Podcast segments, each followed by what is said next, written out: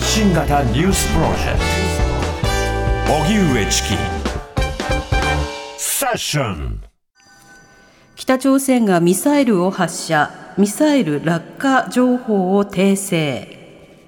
今朝午前7時20分ごろ北朝鮮から少なくとも1発の ICBM 大陸間弾道ミサイルの可能性があるものが発射されました。高い角度で発射され日本の領域外に落下しました。一時は北海道周辺に落下する可能性があるなどとして J アラートが発出されましたがその後落下の可能性がなくなったということで訂正されています。松野官房長官は記者会見で落下地点の予測が誤った原因に関しミサイルを探知した直後レーダーから消失した。限られた情報の中でシステムが航跡を生成し J アラートを発出したと明らかにしました。また岸田総理は大阪市での記者団の取材で国民の安全確保を最優先にする観点から発出した。J アラートの役割を考えれば適切だったと述べました。入管法改正案が国会で審議入り。外国人の収容・送還に関するルールを見直し、難民申請中の送還を可能にする入管難民法改正案が今日衆議院本会議で審議入りしました。入管法改正案をめぐっては、おととし、名古屋市の入管施設で、スリランカ人女性のウィシュマ・サンダマリさんが死亡したことなどをめぐり、与野党で法案の修正協議が行われ、その後、廃案となりました。一方、昨日、立憲民主党の安住国対委員長は、政府が提出した入管法改正案について、弱い者の立場にとってより良い法案に直したいと述べ、修正を目指す考えを示しました。そのような中、日本ペンクラブ会長の桐野夏夫さんは、非常に多くの問題をはらみ、人権侵害が強く懸念されるとして反対する声明を出しました。G7 財務省中央銀行総裁会議金融安定に向けた共同声明を採択。G7 先進7カ国は12日ワシントンで財務省中央銀行総裁会議を開きアメリカやヨーロッパでくすぶる金融不安に関して金融システムの安定と強靭性を維持するために適切な行動を取る用意があるとする共同声明を採択して閉幕しました。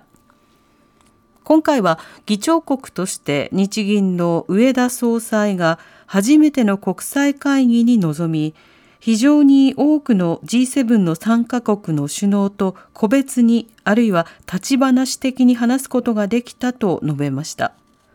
また上田総裁は日銀は物価安定目標の持続的安定的な実現を目指して金融緩和を継続すると説明したとしています東京電力の値上げ申請をめぐり今日公聴会東京電力が国に申請している電気料金の値上げについて経済産業省は今日利用者の意見を聞く公聴会を省内で開きました。参加した消費者らからは説得性が不十分で反対だ。値上げは死活問題になるといった不満を訴える声が相次いだということです。東京電力は標準的な家庭で平均1558円の値上げを申請し国が審査を進めていて値上げされれば東日本大震災後の2012年9月以来およそ11年ぶりとなります。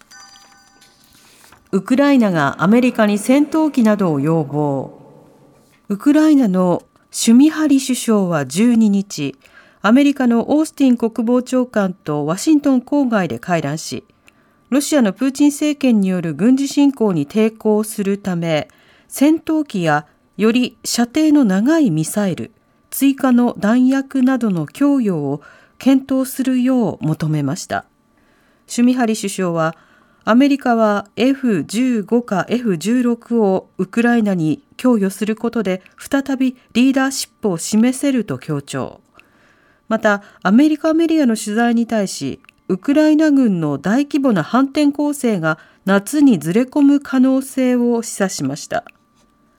一方、アメリカ側は長距離ミサイルや戦闘機を与えれば防衛にとどまらずロシア領内への攻撃に使われるかもしれないなどと懸念しているということです。静岡で新茶初取引最高値は1キロ120万円に。静岡市の静岡茶市場で今朝過去最も早い日程で新茶の初取引が行われ最高値は1キロあたり120万円の取引となりました。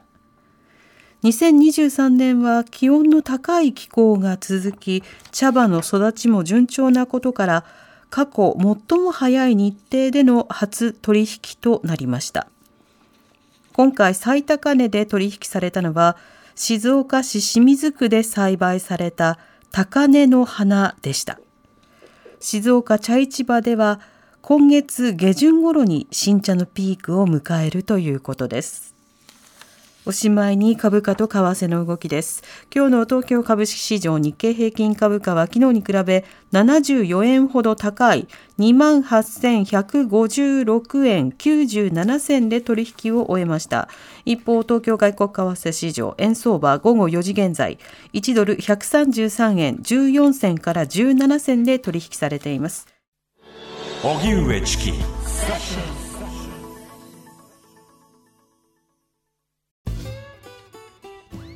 毎週月曜から木曜朝8時30分からお送りしているパンサー向井のフラット。向井さん不在の木曜日を担当するヤーレンズのデイジュンの之介とどうも落合博満です。違います。奈良原正樹です。各週木曜日はヤーレンズのフラット。